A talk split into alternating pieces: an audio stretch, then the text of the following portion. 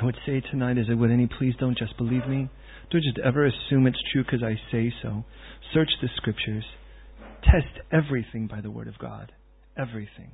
Not just what I say. We're roughly at about 1000 BC. So that's roughly about 3,000 years ago. During that time, there was a king, and his name was David. He's considered the greatest king that has ever lived until our Savior, Jesus Christ. He is from this King David.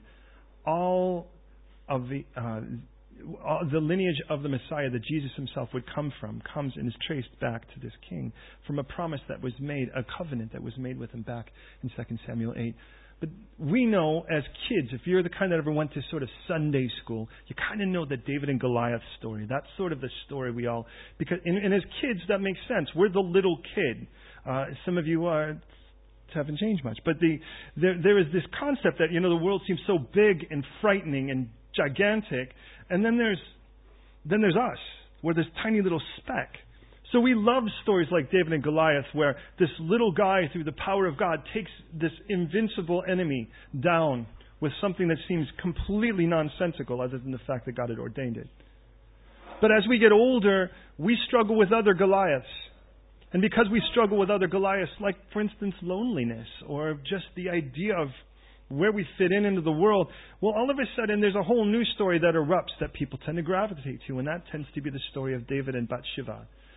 She is a daughter of one of his bodyguards. She is married. She's married to that bodyguard. She is the granddaughter to one of his chief counselors, Ahithophel. And she happens to be, uh, her name means daughter of a covenant. There's nothing about that. So that that should lead David to this place where he thinks he has any right to her, but he invades her house, if you will. He, in, in essence, steals her away from her husband, and then has him killed and then defiles the household by doing so. But God is not going to let David get away with that. In the book of Galatians, God makes really simply clear do not be deceived. God is not mocked. Whatever you sow, you're going to reap. I mean, it's a pretty simple concept. If you are planting peach, peach pits and you got an apple tree out of it, you just did a freak of nature. That kind of thing just doesn't happen. And he says, you can either sow to the flesh or you can sow to the spirit. But you are going to reap. Now, there's good news and bad news to that. It all depends on what you're reaping. If what you are actually intending on reaping is that which is bad, that which is of the flesh, that which is of your selfish nature or my selfish nature, well, then certainly we're going to reap corruption and destruction. But if we sow to the Spirit and are surrendered to the living God, we'll reap eternal life. So it all depends on, well, what you want to put behind the plow. Well, David, in this situation, has certainly sown, and he's sown a very bad seed. Doing that, David would tell us in his own Psalms, 71 of the Psalms, of the 150 Psalms we have in the book of Psalms, are written, clearly denoted as written by David. And David said, When I kept silent, my bones grew old. My vitality dried like the drought of summer. What he makes clear is, though you would not have seen it perhaps on the outside, David was crumbling on the inside. This sin was killing him from the inside out. Now, David would write in his Psalms that people would look at him and actually say a, a disease sticks to him. So it sounds like he was in bad enough shape that it was manifesting on the outside. But God, in His love for him, busts him. Now, understand, sometimes the most loving thing God can do is nail you. Because David had been hiding this. So, God exposes it through a parable. He brings in a prophet named Nathan who's, by the way, his name means gift of God. And Nathan comes in and he says, as a king would, he was sort of the final court.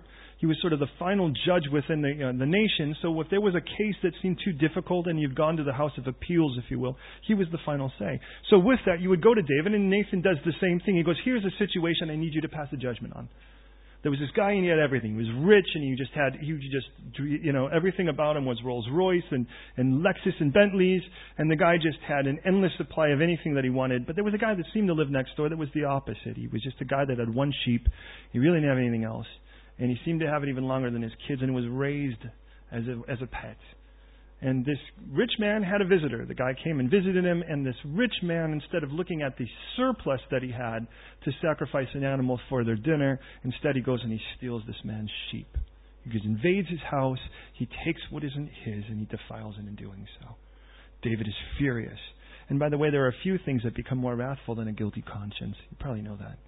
So David pulls out the full four, you know, if you will, four finger grip of the law, and he says, "Listen, this guy needs to suffer. He needs to die for it." Strange punishment for a guy that stole a guy's sheep. But then he says, "And he's going to restore fourfold." Now that's important because the full extent of the law is if someone stole from you, uh, for instance, such a thing as a lamb, the the payment of that was fourfold. You gave a guy, if you stole his lamb, you gave him four lambs in return.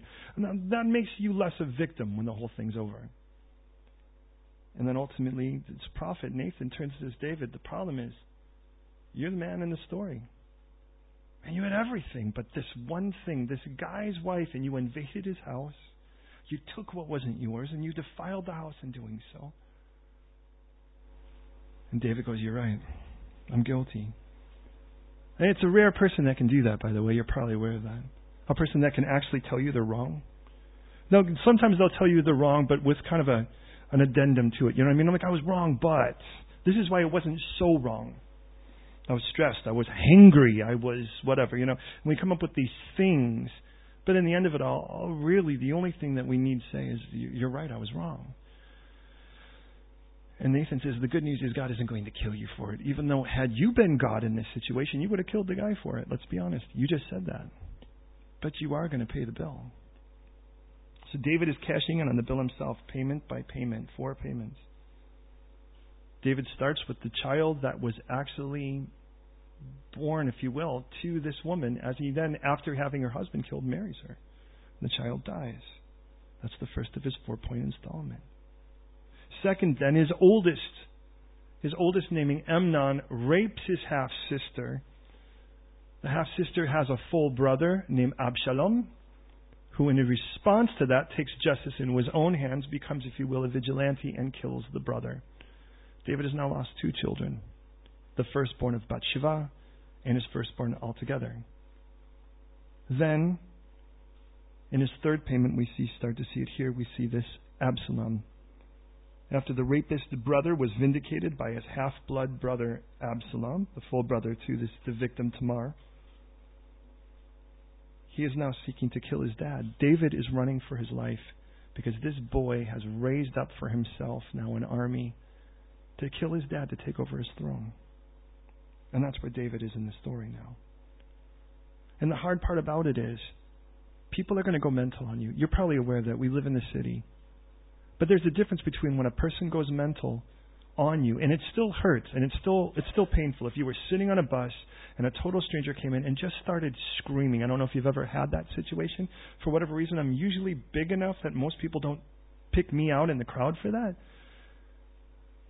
But if you were the kind of person and someone did that, you would go to sleep that night and you would kind of almost have as if they threw up on you, if that makes sense. No matter how much you scrub, you're still going to feel it's on you. But at least you have a clean conscience to go, well, at least I didn't do anything wrong. I was just crazy. But when someone goes mental on you and you have a guilty conscience and you're trying to deal with that guilty conscience, it's a very different night altogether. And David now being persecuted by his own son. Well, David's in a very, very mixed place. And what David again is doing is he's weeping. Now, here's the good and the bad news of it. If we go through as much as is intended, which will be miraculous, let me let me remind you that.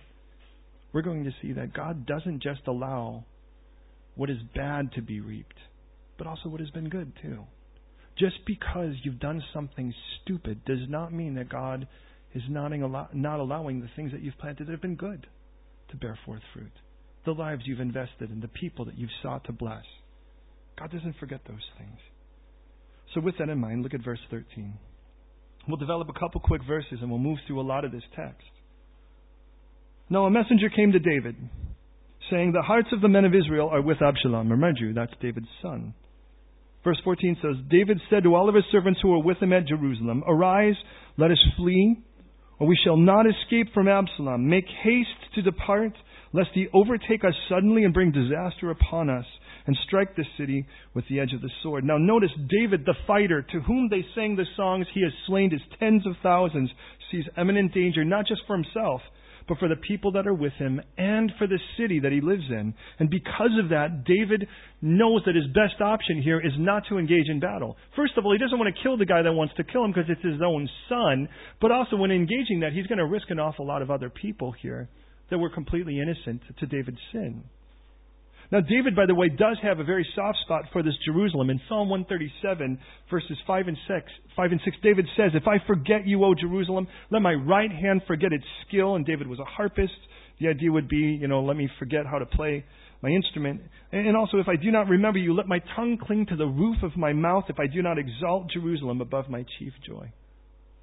David, during this time of fleeing, will write Psalm 3. And I challenge you this week, if you get a chance, get alone and read that psalm. What David has to go through and what he has to resolve, which ultimately will bring him peace in it.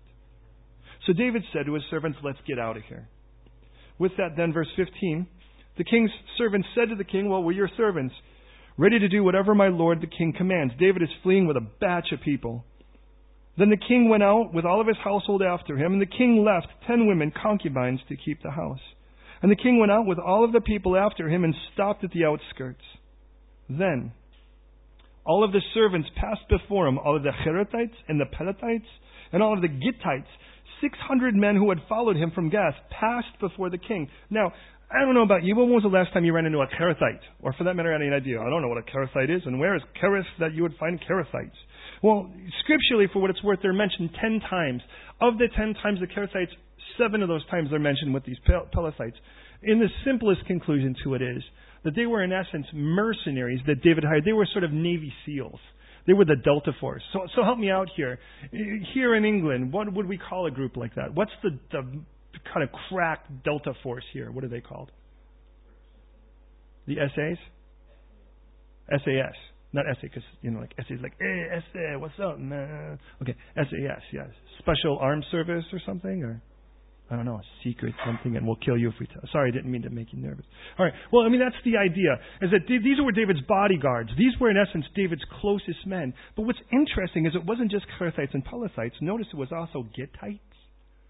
Now, this isn't like, Gittite! Oh! Gittite were people from Gath, which was a Philistine country. Interesting that David has men from an enemy country that have joined his crew that David actually trusts with his own life. That's something to be said. Then the king went to Ittai the Gittite. I remind you, here is another guy who is from Gath. Now, Ittai, for, for what it's worth, means nearness. He's mentioned only here and in chapter 18. He commits late, but we're going to find that he's faithful. It tells us here why David so David turns to this guy, he's one of the Gittites, and he says, Why are you also going with us? Return and remain with the king, for you're a foreigner and also an exile from your own place, and in fact, you came only yesterday. Should I make you wander up and down with us today, since I go I know not where? Return and take your brethren back. Mercy and peace be with you. Now, David's given the guy a way out. He's from Gath, and he's like, you know what? We kind of just met yesterday.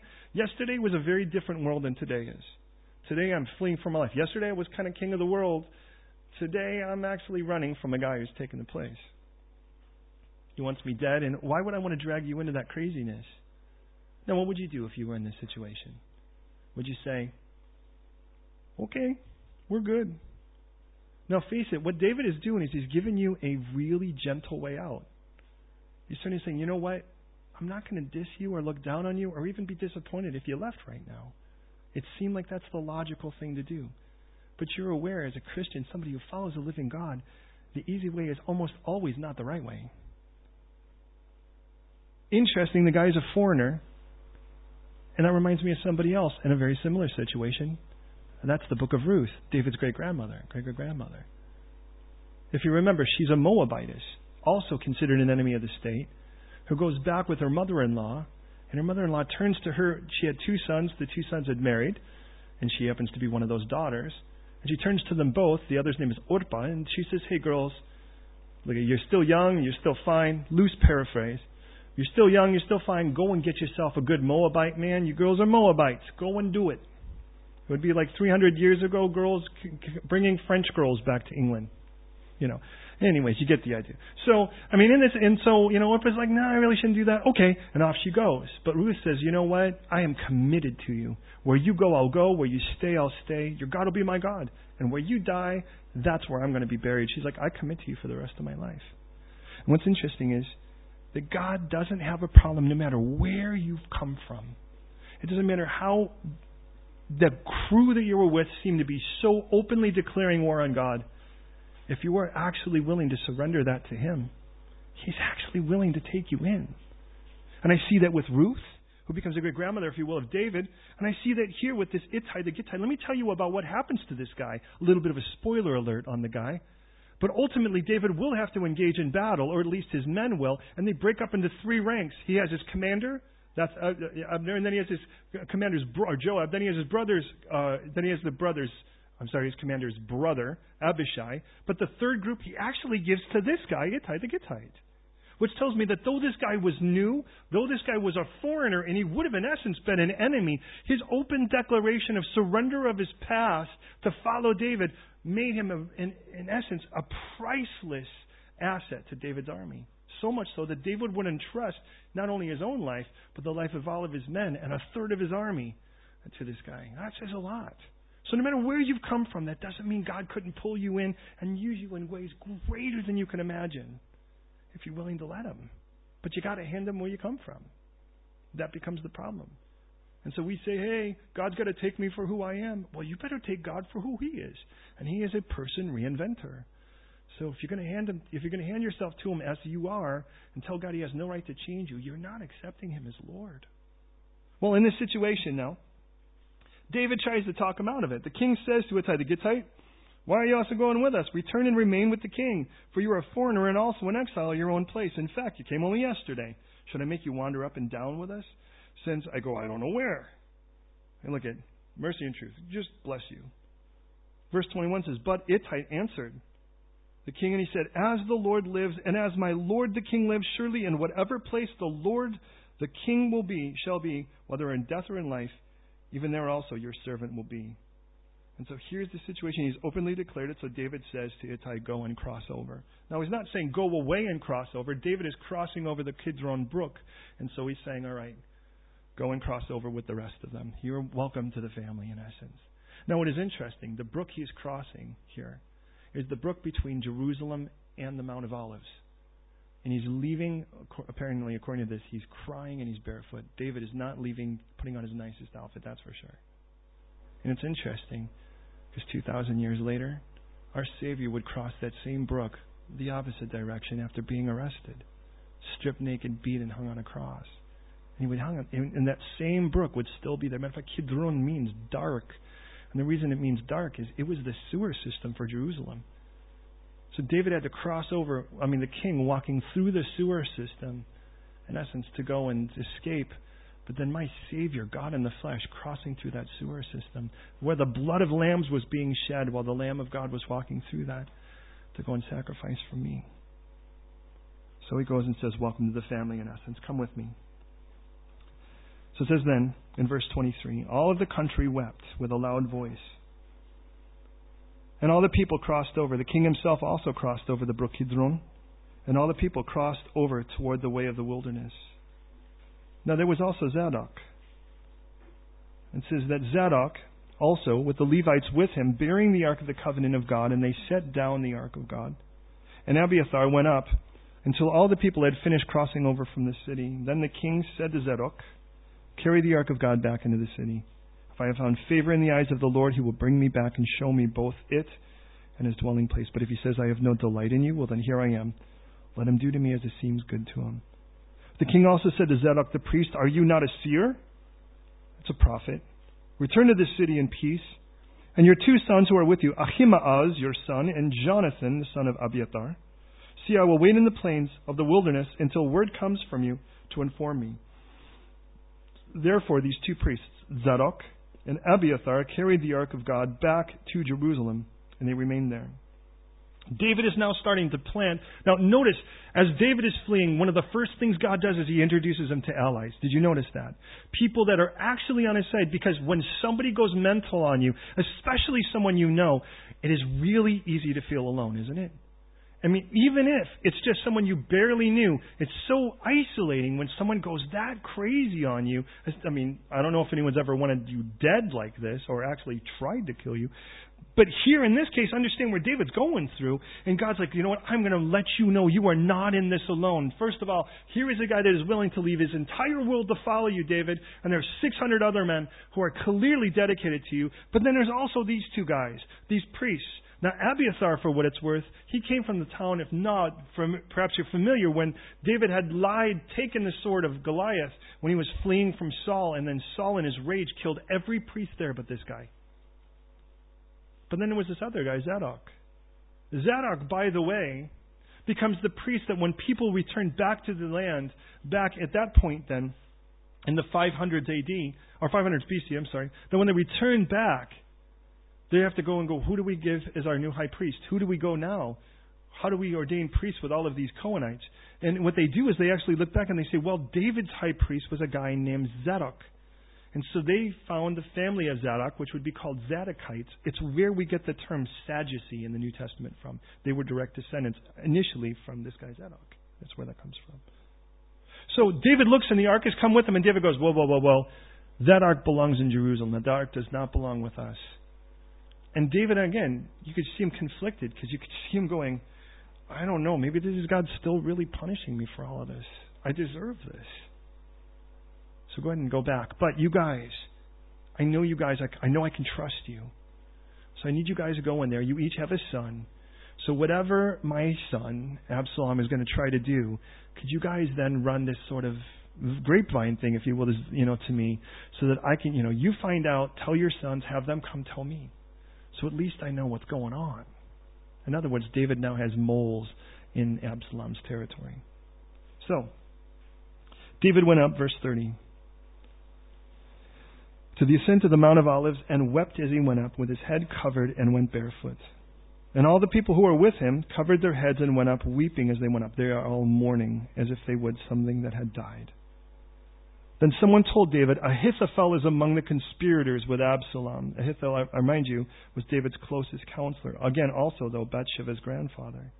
It is from this David would write in Psalm 41:9 where he says that even my own familiar friend, whom I trusted, whom I broke bread with, has lifted his heel against me. Of course, you're probably familiar that this will be quoted by John because this is what Jesus had experienced with Judas. So David's response, "O Lord, I pray, turn the counsel of Ahithophel into foolishness." And David knew, by the way, that Ahithophel's counsel was usually a really solid thing. And now David recognizes in that that he's got a that Absalom's got a ringer. He's got somebody who really knows what he's doing, but God doesn't let him go long. Look at verse 32. Now what happened when David had come to the top of the mountain where he had worshipped God, where I'm sorry, he worshipped God. Stop. Could you do that then? Could you worship God at this moment? What, could I worship God at this moment when one of my kids wants to kill me because they want what I have? And somehow I feel like, to be honest, I really deserve it because of the things I've done. This is just, in essence, me giving my comeuppance for it. Could I, in a moment like this, when obviously I would imagine this is the worst day of David's life, where at this moment, could you fall down on your knees and say, God, you're still good? Please understand, you don't have to understand the situation to understand that God is good and that He's bigger sometimes it is hard because we have a sense of justice and we're trying to figure it out. And we ask God the crazy question, why? And we want to know why. Why didn't that work out? Why did that person get like that? Why did it unfold this way?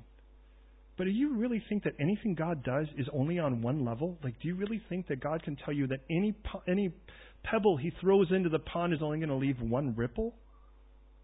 If God were to explain all of the different things that come from the result of that one thing, I think our brains would explode. And, and God does not, you know, He's, I remind you, He's our Lord, so He doesn't owe us an explanation. And there are times where we're like, you know, this really stinks. This really hurts. This sucks. I hate this. God, where are you? Why this?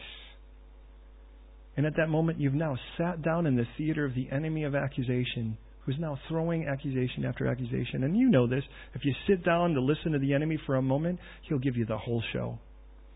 And by the time you're done, you're angry and hating God and hating anything that has to do with Him if you're not careful. Because you don't understand. Do we understand even the concept of how big our universe is? You know, have, you, have the scientists told you that it's expanding? Uh, can anyone wrap around their head around the fact that the universe is like empty space. So what's on the end of empty space? Is there like a wall? Is there and so of course we're being told the universe is expanding. Do you know what that means? That means we've discovered it's bigger than we thought it was. So how do we answer that? Well, I guess it's getting bigger. Well, maybe it's just infinite and we just can't figure that we can't wrap our head around that. And the only reason I say that is God is so much bigger and He's working on so many levels. And it's like, you know, I, I don't there are going to be some things we will never understand on this side of heaven. And they will seem unfair, and they'll seem cruel, and they'll seem unkind. But I know my God is good. And I know that He's good even when I don't understand what's going on. Hey, we've all been kids. And there are times where our parents, if you've had any decent parents in any sense, have pulled you out of something that seemed quite dangerous, and all we could see was the restriction of the moment. We couldn't see any of the impending danger. All we saw was, man, you're so uncool. I can't believe you do that. You know, I thought you loved me. When really, truth be told, they love us by not letting us do it. And the only reason I say that is, as kids, we can look back now and realize we didn't understand, so we thought the opposite that our parents were actually being decent. They were being good. But we were too involved in the situation to see the goodness in it. And the reason I say that is, is I guarantee you when we stand before God, it's all going to make sense. Well, in this situation, David now, at the worst day of his life, if you will, he's crying. He's barefoot. His head is covered like someone died. And in that now, David falls on the top of the Mount of Olives, this same place where Jesus will ascend from. He starts to worship God. Now, what you, you certainly couldn't be worshiping God because of your circumstances, could you? You couldn't say, "Oh God, I want to thank you for what? Thank you that my kid hasn't killed me yet. Thank you that my chief counselor hasn't really got the army yet. Thank you that well, I've got a few guys with me. Thank you for that." Or does he just go, God, I don't understand, but I know this. You're still good. And I've learned this. When you do that, all of a sudden the whole thing changes a bit. Well, so David worships. And as David is worshiping, there comes a guy named Hushai. Look at it with me then, verse 32. There was a Hushai the Archite coming to meet him with a robe torn and dust on his head. David said to him, If you go on with me, then you'll become a burden to me. How does that make you sound? I, I kind of get the idea David's not in a perfect frame of mind. Imagine he's like, Come on, let me come with you. And you're like, You know, it would just be a burden to me. Thanks, man. I was just trying to help you out. He goes, But if you return to the city and say to Absalom, I'll be your servant, O king, as I was with your father's, your father's servant previously, so I will now also be your servant. Well, then you can defeat the counsel of Ahithophel for me. Notice, David learns about Ahithophel, he worships, and God solves the problem. Did you notice that? He's like, oh my goodness, he's got this amazing counselor now. I'm dead. God, I trust you anyways. And God goes, Well, then let me take care of it. And he goes, Let me bring somebody that can totally take care of that guy. I love it when God works it out. Sometimes, to be honest, I think God wants to do that so much more than we let Him. But we're too busy getting in His way because we're too busy actually not worshiping and instead stepping in and trying to fix a problem we aren't equipped to fix. Well, David says, Look, why don't you go there and actually, in essence, be second counsel against, be the second advice against Ahithophel. Verse 35. You don't, do you not have Zadok and Abiathar, the priests, alone there with you? Therefore, it will be that whatever you hear from the king's house, you shall tell it to Zadok and Abiathar, the priests. And indeed, they have been with them their two sons. They have with them their two sons, Ahimaaz, which, by the way, means, by the way, a clinging brother. Zadok's son, it also could mean angry brother. Uh, and Jonathan, which means God's grace, Abiathar's son and by them you shall send me every, send me everything you hear. So Hushai, David's friend, went into the city, and Absalom came into Jerusalem. But don't miss this. This is how our first chapter ends, and we may not get that far. I'm sure you already figured that out. But this is how it's this. And as David is fleeing, God starts bringing in allies. He brings the two priests, the two high priests, for which then David would send back in.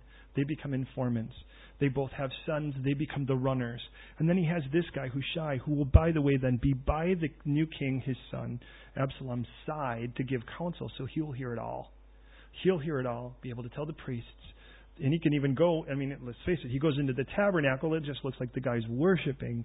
He has no idea that this whole thing's happening, uh, Absalom. So then he goes, they tell the priests, the priests tell their sons, the sons go tell David, and David knows how to get the way out. So God starts with this is what you have. You've got these five assets, if you will.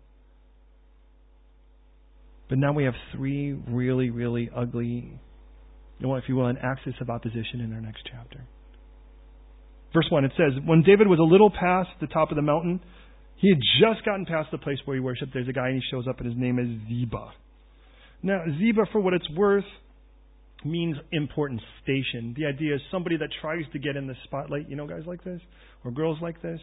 You know, it's like no matter where it is, they want to make sure they're not photobombing. They're actually trying to step in front to be the, the subject of the photo. Well, that's this guy. Now, we met him way back in 2 Samuel 9 when David was trying to show kindness to one of Saul's uh, grandsons, Jonathan's son, named Mephibosheth. And he says, Is there anyone that I could still show kindness to the guy that was the king before me? And he goes, Well, there's this guy, he's lame in his feet, uh, and Ziba was his servant. But Ziba, by the way, according to chapter 9, verse 10, had 15 sons and 20 servants. Ziba was doing okay for himself.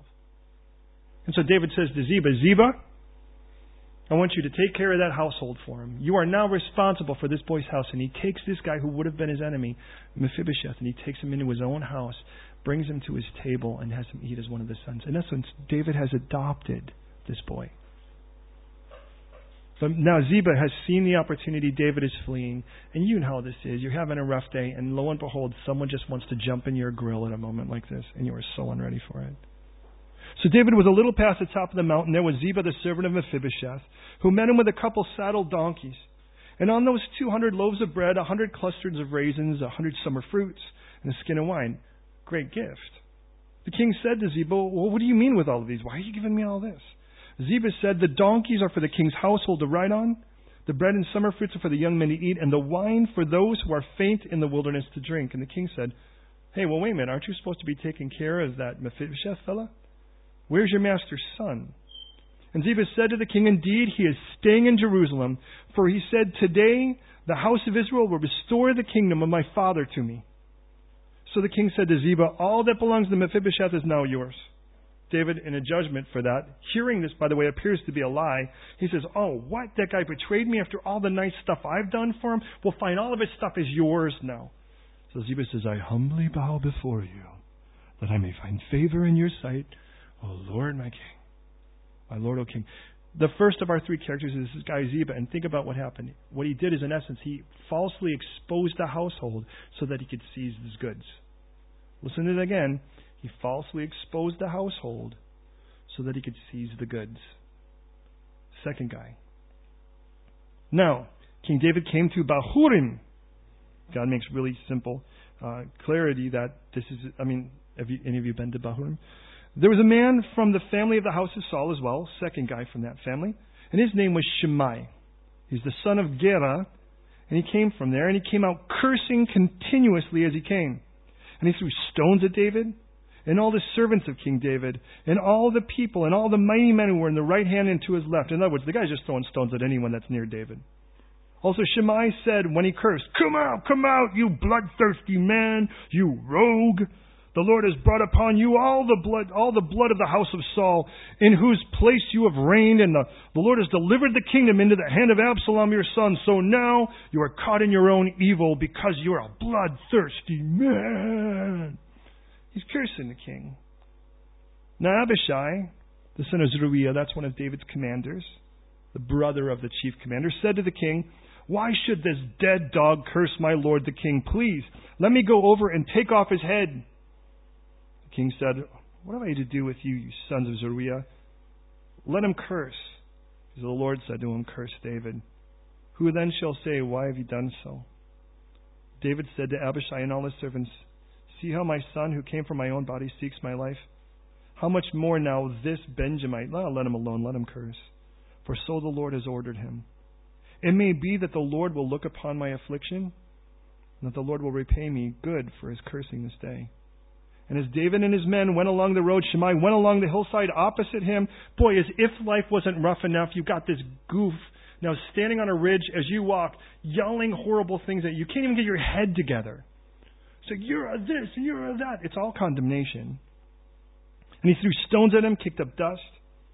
And now the king and all the people who were with him became weary. Wouldn't you become weary from this? How long before? I mean, have you ever had a troll You know, I'm talking about you know, on the internet. You know, some someone for whatever reason doesn't like your tweet or whatever, and I mean, how how does that affect you? Imagine if that were happening over and over and over, or you were just getting consistent phone calls from someone. Well, now the king and all the people who were with him became weary, and so they refreshed themselves there. Now, first guy, Ziba, he in essence exposes a household to take its goods. Now you have this guy, and what we read is that the guy is cursing David, but what God made special note of is the place where this happened. And the place where this happened, can anyone tell me? It's in verse 5. What's the name of the place where this happened, where David encountered this guy? Bahurim. Yeah, excellent. Bahurim, by the way, means macho men. Yeah, isn't macho, macho men? Well, do I ever see this place prior? Because if God makes mention of it, it must be important. Actually, yeah. Back in chapter 3 of this, of this same book, 2 Samuel, David, when being restored to his kingdom, if you will, or being actually seizing his kingdom, demands that a woman that was engaged to him and that he had been with now be restored back to him. And her name is Michal, happens to be Saul's daughter. Interesting, because David won that girl by taking down Goliath. I find that interesting. Because how did David take down Goliath? With a stone. The same thing that's being thrown at him now. They're not hurting him that we see here, but it sure is wearing him out. But here's the most amazing part to me, is that this guy, I'm sorry, this, this daughter, Michal, well, she's already married to someone else. And if she's married to this other guy, I mean, as sad as it is, it really appears, his name for, the, for what it's worth is Paltiel. He's from Laish. The guy really seemed like he was really into Michal. So what happened is they drag Michal away from her husband, and he's following, crying. This guy is crying because you're taking his wife from him. And as he's, you know, and as they're dragging Michal back, this, this guy's like, please don't take my wife. Please don't take my wife until they get to here, Bahurim. And here at Bahurim, then David's commander says, shut up and go home or I kill you. And the guy goes, and he leaves. Now listen, the first guy, Ziba, exposes a house to take its goods. The second guy starts to appear where? Where a wife was pulled from a husband? And who is this happening to? David? That's a little bit interesting, isn't it? Because what David did is that he exposed the house to invade it, to take its stuff. And he took a woman from her husband. And then he defiled the house. Well, can you see how what David has reaped He's not coming back at him. And the horrible part about it is, though God has forgiven him, he's still reaping what he played out. Look, if you go mental and you just go and get drunk and you do crazy stuff and you run in front of a train and you get your leg ripped off and then you repent and you call out to God, well, He will forgive you. But you're still not going to have a leg. It isn't like God owes you your leg back because you were dumb. And me too, by the way. That's not just you. But then there's our third person. Notice what it says. Meanwhile, verse 15. The good news is I can't stop at this chapter, so I'm moving. Forgive me for moving quick because I don't want us to be, all right, now that we're all bumming, let's all just pray and go home miserable. Well, it, it picks up. But then there's this other guy. Now, verse 15, it says that Meanwhile, Absalom and all the people, the men of Israel, came to Jerusalem, and Ahithophel, remember him? That's David's counselor, the granddaughter, or the grandfather of, um, the grandfather of uh, of Bathsheba. It says, Absalom and all the people, the men of Israel, came to Jerusalem, and Ahithophel was with them. And so it was when Hushai the Archite, David's friend, came. Remember, he's trying to slip into this thing to defeat Ahithophel. He came to Absalom. And Hushai said to Absalom, Long live the king! Long live the king! And Absalom said to Hushai, Is this your loyalty to your friend? I mean, Absalom knows that this was one of David's close friends. Why did you not go with your friend? Hushai said to Absalom, Oh, no, no, no. But whom the Lord and his people and all the men of Israel choose, that his I will be, and with him I will remain. Furthermore, well, whom should I serve? Should I not serve in the presence of his son? As I have served in your father's presence, so will I be in your presence. Apparently it worked. Ahithophel said, or Absalom said to Ahithophel, Well, give advice of what we should do then. Remember, this is the guy that is declared war on David. Ahithophel said to Absalom, Go into your father's concubines, whom he has left to keep the house, and all Israel will hear that you are abhorred by your father, and the hands of those who are with you will be strong. So they pitched, a, so they pitched a tent for Absalom on the top of the house, and Absalom went into his father's concubines in the sight of all Israel. Now the advice of Ahithophel, which he gave in those days, was as if he had required, uh, uh, inquired of an oracle of God. So was the advice of Ahithophel, both with David and with Absalom. Now, interesting, the third guy, Ahithophel, gives this counsel defile the house. Did you notice that? The first guy exposes the house to seize its goods. The second guy has his wife torn from him, or in essence, curses because a wife was torn from her husband. And then the third guy defiles the house. It's exactly, by the way, what Nathaniel said would happen. But I look at this and I realize this is completely the comeuppance of what David had sowed. And if we left here, all we would be doing is freaking out because we'd be fearful. Well, what about all those horrible things? No, this is good news. The book of Proverbs tells us, by the way, whoever seeks to cover their sin will never prosper, but he who forsakes and confesses it will find mercy. The Bible tells us in 1 John 1 9, if we confess our sin, not justify it or try to tell God how maybe it wasn't as bad, we don't have to convince God of any of that. If we confess our sin, He is faithful and just, not only to forgive our sin, but to cleanse us from all unrighteousness. In the sight of God, it'll be as if it never happened. As far as east is from west, He blots it out as if it never lived. Well, David's in a really rough spot now. David has a few of these guys, but the guys that I remind you that were kind of his aces in the hole two chapters ago are all in Jerusalem. They're moles, right? So they're not with David at this moment, but he has the 600 men that came from Gath with him. And then he's got these three nuts that are all making his life more miserable Ziba, and then this guy Shimei that's still cursing him and throwing stones at him and all the guys. And then Ahithophel, clearly he was now in Jerusalem trying to make it worse. And so Absalom sleeps with all of David's concubines on the roof to say, well, but there is an important note in that. By Absalom doing that, what that says is he's completely sold out to his cause. And notice, and what Ahithophel says is, if they see you that sold out that you're not afraid, hear me, they see that you're not afraid to be hated if they see that you are so sold out, you are not afraid to be hated, it will strengthen the hands of those who are with you. Listen, if you are so committed that they see that you are not afraid to be hated, it will strengthen the hands of those that are with you. Why is Christianity right now in our country lacking? Because there are not people who are willing to stand strong enough for Jesus that were willing to be hated. I'm not talking about make people hate you. Let's face it, people are going to hate you no matter who you are. By your color, by your age, by your status, by whatever. Your young, old people might hate you. Hate you. you know, your old, young people might hate you. It doesn't matter who you are, someone's not going to like you. And there's nothing you can, because you breathe. But are you willing to stand for Jesus in such a way that you know that those who hate God are going to have a problem with it? Because when that happens, it strengthens the hands of those that are with you. And Ahithophel knew that.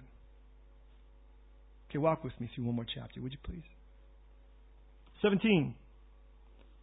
And actually, well, let's see. Moreover, Ahithophel said to Absalom, Now let me choose 12,000 men. I'll arise and pursue David tonight. I will come upon him while he is weary and weak and make him afraid, and all the people who are with him will flee, and I'll strike only the king. Then I'll bring back all the people with you. When I return, accept the man whom you seek, and all the people will be at peace. And the seeing pleased Absalom.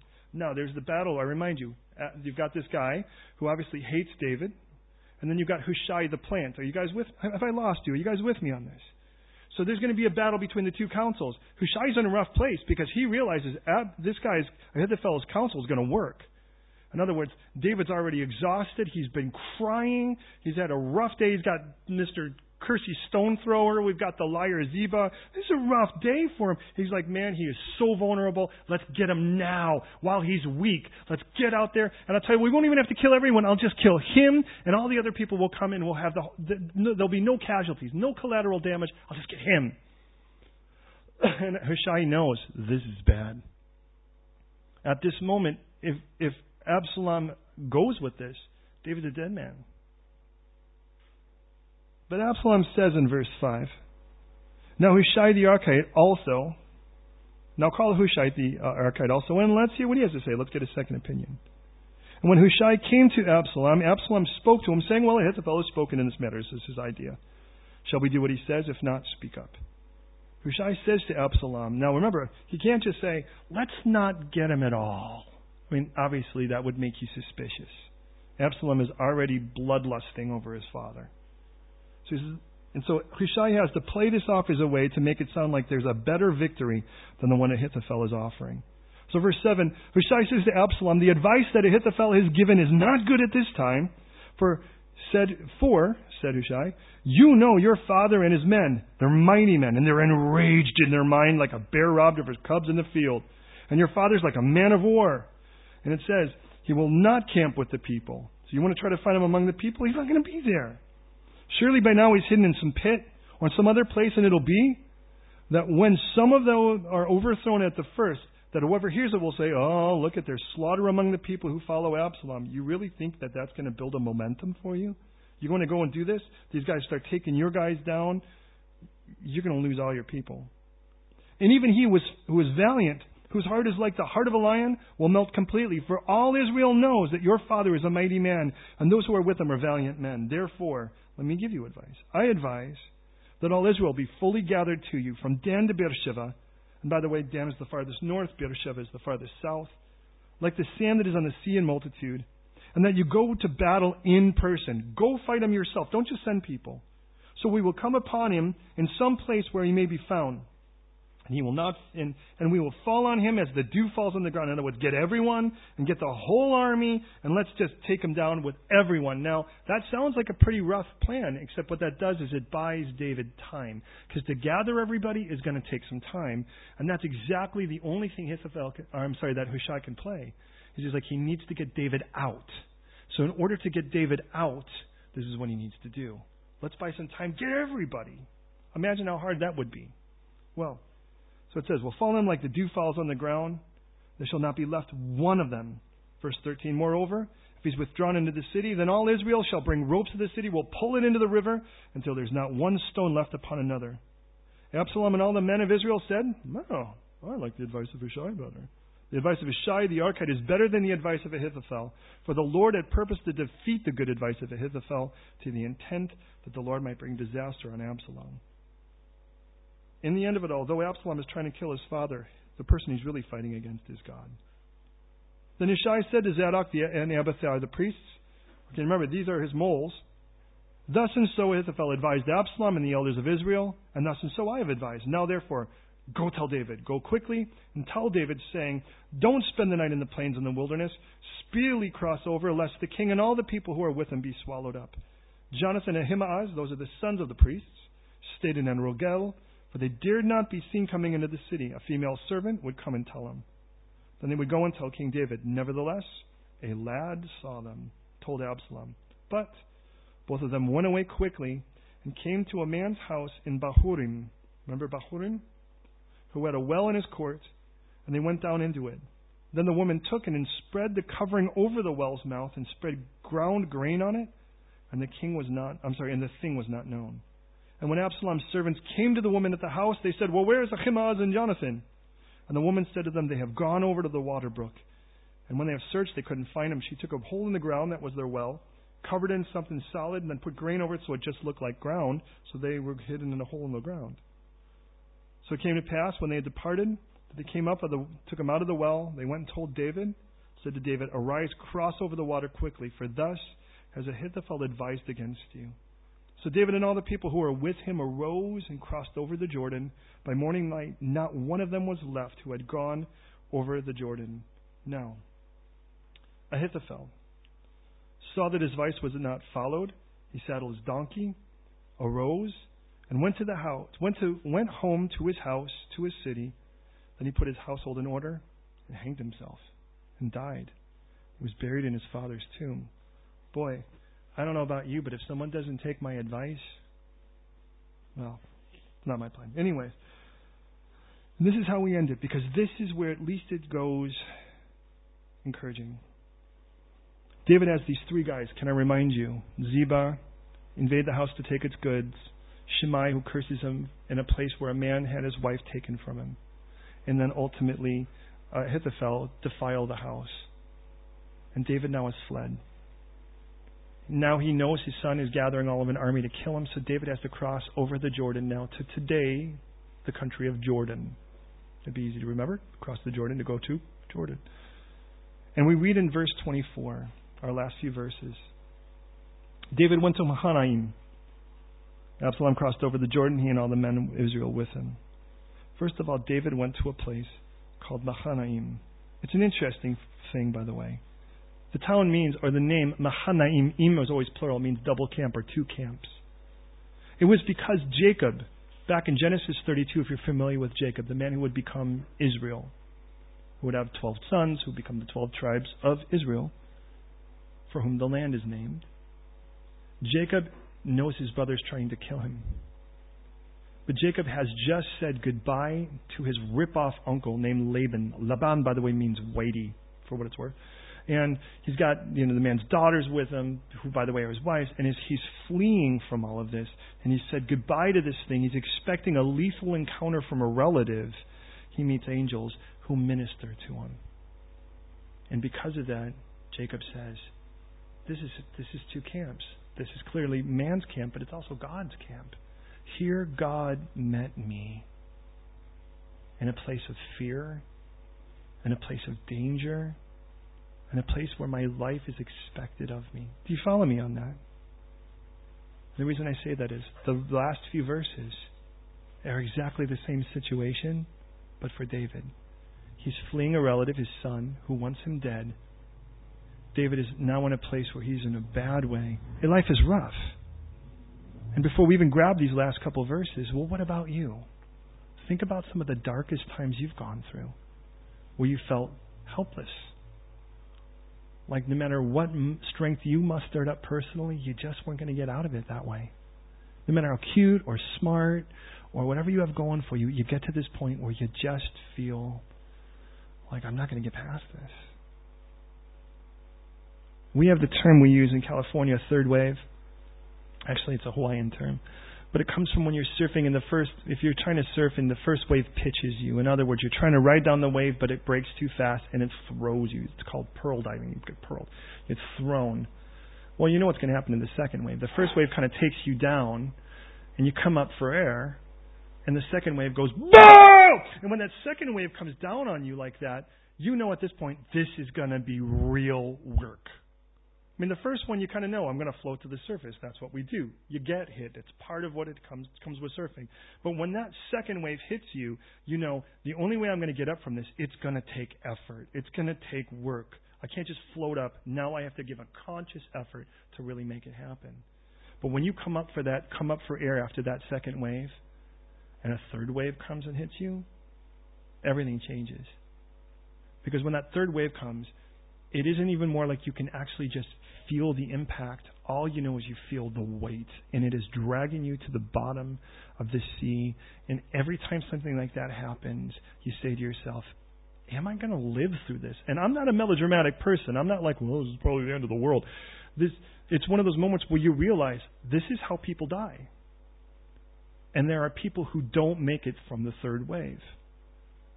And at that point, you realize it is going to take everything I've got and I still don't know if I'm going to live through this. The second one, you could say, I'm going to give it everything I got. I think I'll make it too. But that third one, now you realize, unless God pull me up, I'm not going to make this. Well, that doesn't. You don't have to surf to get that because it happens in life, doesn't it? I mean, sometimes you just get blindsided by something and it just turns you into a really crabby person. At that moment, you're just like, you know, you really don't want to hang out with me for a while. This is just weird when you feel like you're kind of getting past it for a moment, and then BAM! The next thing hits you. At that point, you're like, whoa, whoa, whoa, whoa, whoa.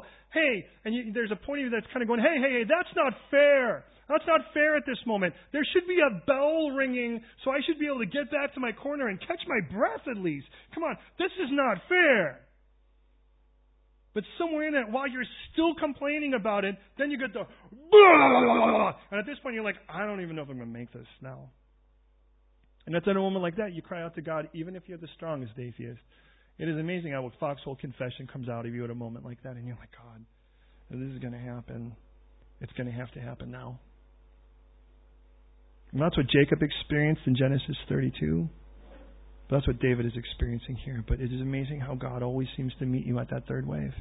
Sometimes I really believe the Lord allows that third wave because what He really wants, He really wants is for you to cry out to Him.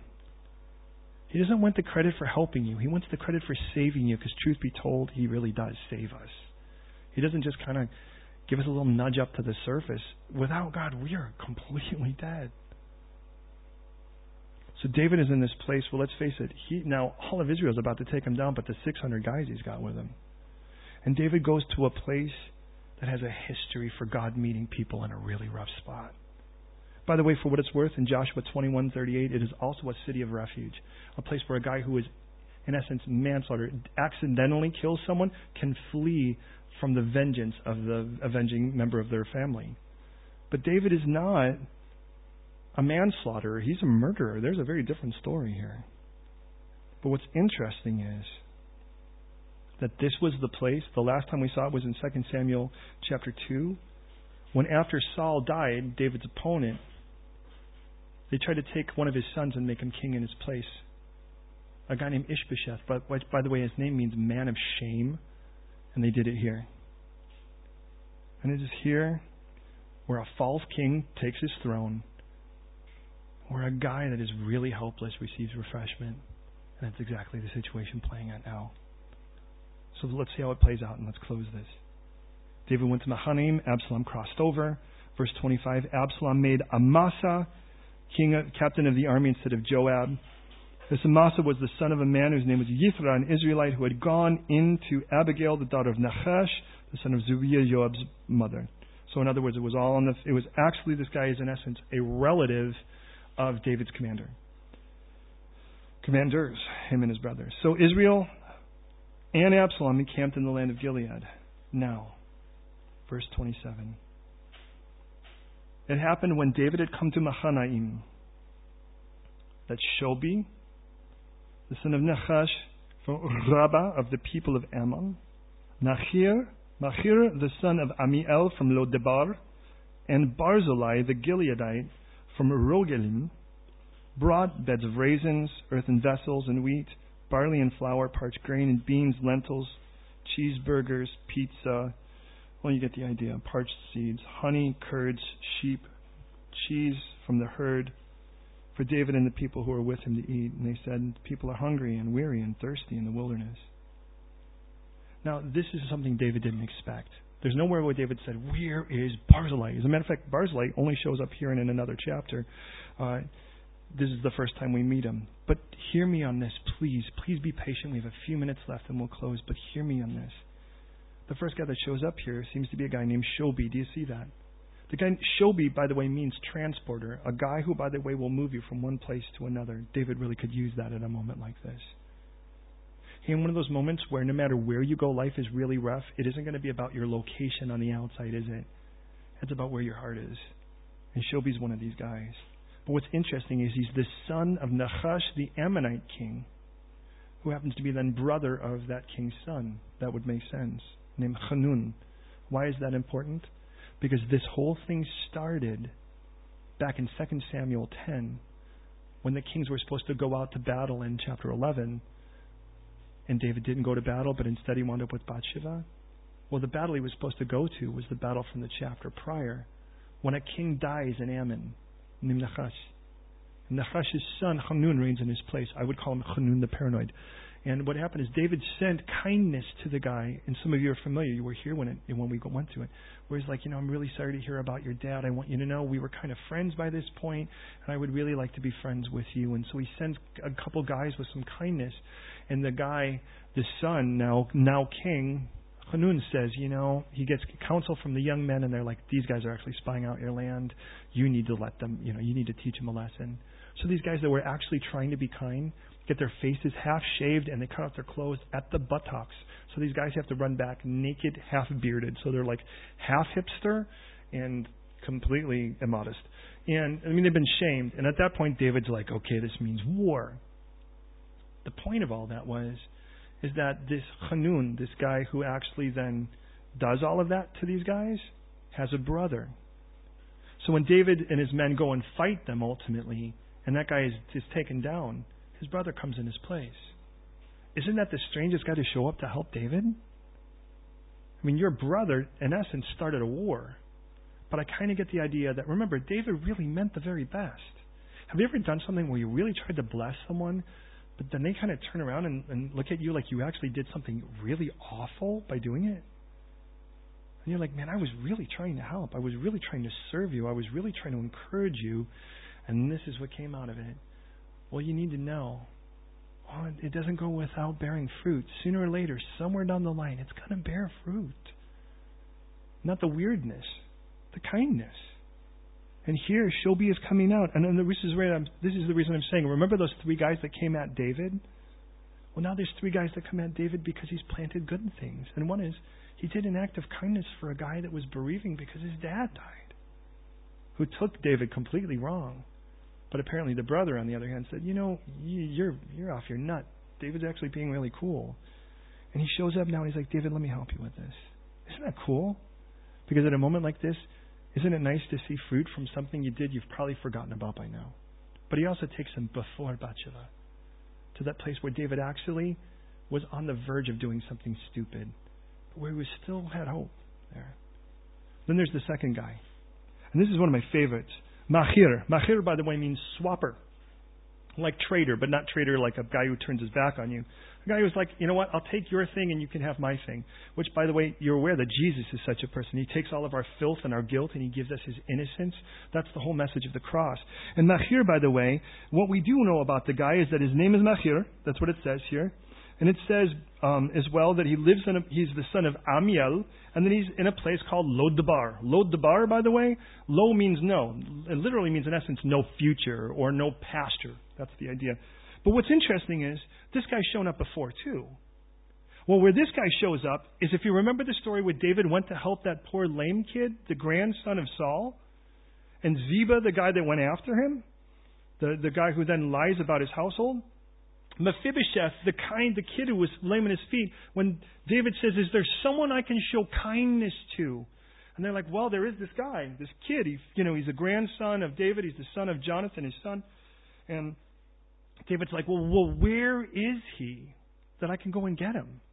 And this is what it says in 2 Samuel 9, so you know I'm not making this up, verse 3. The king said, is there still not someone of the household of Saul in whom I may show kindness to God?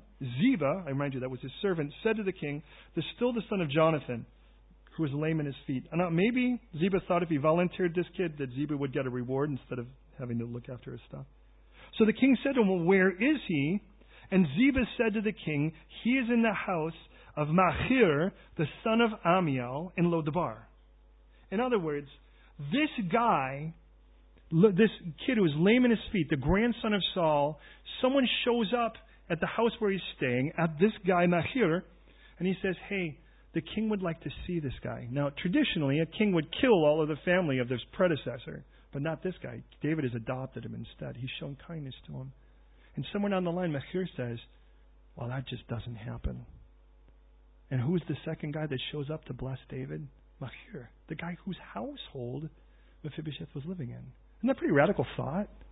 Like somewhere he's like, you know, I remember. So this was a guy, if you think about it, who wasn't directly granted David's kindness. He just saw the kindness of David upon another person in his household. In the first case, the person was the recipient of kindness, if you will, but the second case, he was somebody that observed that kindness. And you look and he goes, you know, this guy's in a bad way. We really need to reach out to him right now. Because, man, what I saw him do I think we should really bless him. And then we have our last guy here. Barzillai. Barzillai, by the way, means iron hearted. Uh, who doesn't love a guy that's iron hearted as long as it's for a good thing? What we do read, by the way, by chapter 19 is he's 80 years old. So he's an old guy, but he's very wealthy. And just somewhere in all of this, he shows up. He seems to live in the area of Jordan. So he shows up with these other two guys, and they're like, "We want to give you, you know, we want to take care of you, King, because obviously this is a really rough time for you." And I remind you, it wasn't but a thousand plus years before this, you know, that it was actually Jacob who was actually being ministered by angels. And God says, you know, this guy's in a bad way. You guys, let's take care of him. And now here's David, and David could look and say, this guy's in a bad way. Let's take care of him. And he's like, but it would be one thing if three total strangers showed up, right? It would still be cool. If people are like, hey, by the way, you look like you're having a hard day, here, have my Oyster card. I mean, it would still be cool. But it's another thing when you could kind of trace back because I think David's really haunted by his memories at this moment, and God's redeeming them. God's going, you know, but remember this moment? It isn't like everything you did was horrible.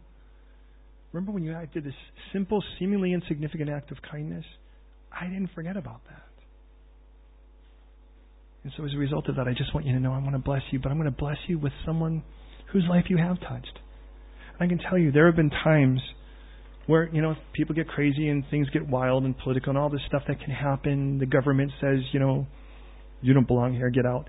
And all those crazy things. And at moments like that, sometimes what the Lord has done in our lives is we get this call or this email or whatever, a text from someone that's like, hey, I don't know if you remember me, but 15 years ago I went to a concert you did. I gave my life to Jesus, and now I'm a pastor of a church, and I just want to thank you. And it's a moment like that, you're like, God, thank you. A stranger would be cool, but this is even cooler. Because you remind me that it's not just the bad stuff you sow that reaps. So look at as we go to prayer tonight. I just want to pray for you and I want to pray for me. Now, I don't know. Maybe this is where you're at right now and the Lord dragged you in here to hear this. And you don't even want to hear it because you don't want to be reminded of how horrible the moment is for you. But I'm here to let you know that even from this moment, we choose what we sow. And in a moment like this, in our surrender to the living God and in our trust in Him, even if we don't understand the circumstances, the kindness that He bears forth from us to others is never forgotten. And if God, who once we come to Him keeps no record of our wrongs, but still has a record of our deeds, well, then clearly the deeds that He's collected at this point are not deeds we've done that are wrong. When we stand before Him, the only thing that's left are the rewards that God has for a life that is lived with Him, even if they were brief moments. My, my suggestion is live the whole life that way and watch what God does.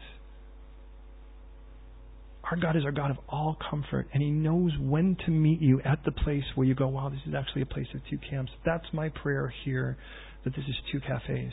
This is a cafe at the moment where we gather as human beings, but it's a cafe where God comes and meets us and so This is a place where He comes to deliver you that encouragement and tell you, You're going to make it through this.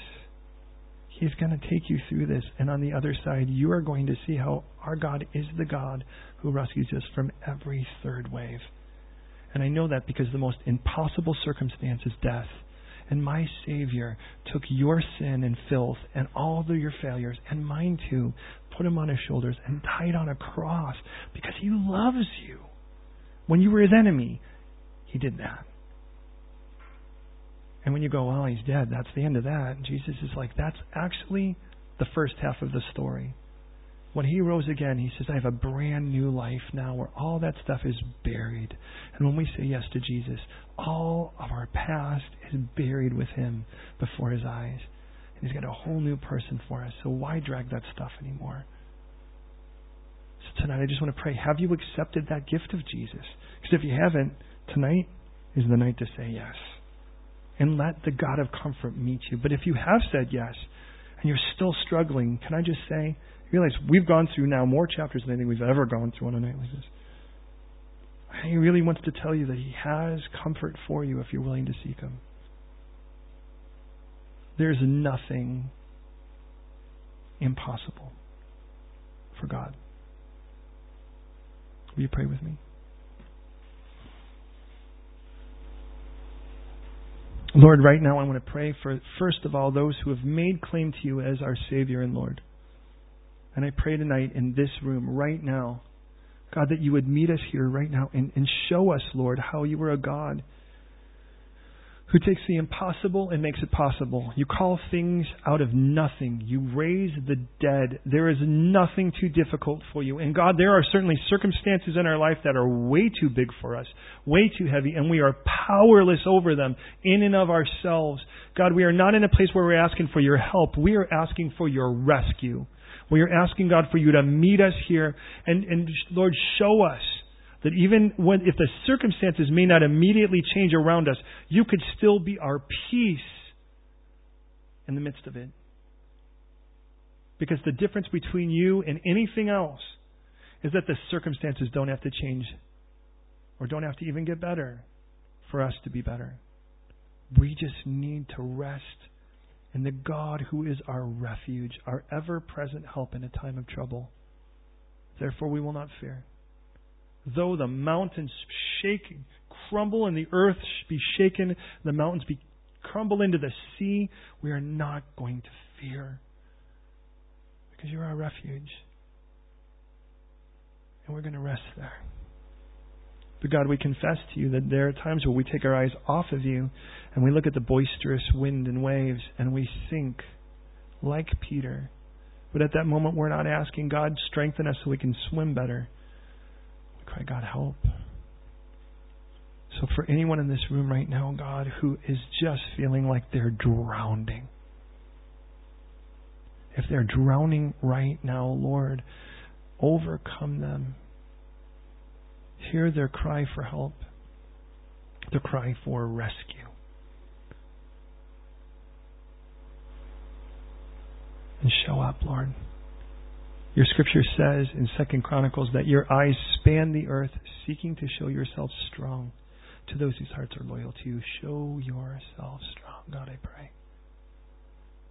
And here in this room or at the sound of this voice, if you're not sure if you've ever said yes to Jesus, his gift on the cross for you is resurrection to give you new life, or you're sure you haven't, I'm going to pray a prayer and I ask you to listen. And if you agree with this prayer at the end, I ask you to give a confident Amen. And what you're saying is, I agree. Let that be my prayer now. So be it in my life. And here's the prayer God, I am a sinner. I, I, I, I've done so much wrong. And because of that, I stand guilty before you. But that doesn't scare you, and it doesn't make anything impossible. But what it does make isn't foolish for me to assume that I could stand before you on my own merit and think it's enough. But you haven't asked that. What you've asked is us to accept the payment you made at the cross when all of our sin and shame and filth and regret and all of that was laid upon your Son, Father, who willingly chose the cross to pay for it all. So, if He's really willing to pay, then why should I? I openly accept the fact that He took my payment. But just like Scripture promised, not only did He die for my sins and was buried, but also on the third day rose again to offer me a new life as my resurrected Lord. And I say yes, not just to His payment, but also to His Lordship. And I say, now be the architect of my reinvention. Make me someone so different from that. Someone who brings you joy and delight. And so meet me here, please, in my darkest moment and be my life and my hope as I give myself to you in Jesus' name. And if you agree with that prayer, in doing so, I ask you simply to say, Amen. God, you've heard our amens, you've heard our prayers. Tonight, solidify that in our hearts. Make us iron hearted in that sense. And may we recognize that nothing that you do through us is ever for naught. So, Lord, now set our hands to sowing in the way you ordain. And we trust you. In Jesus' name. Amen.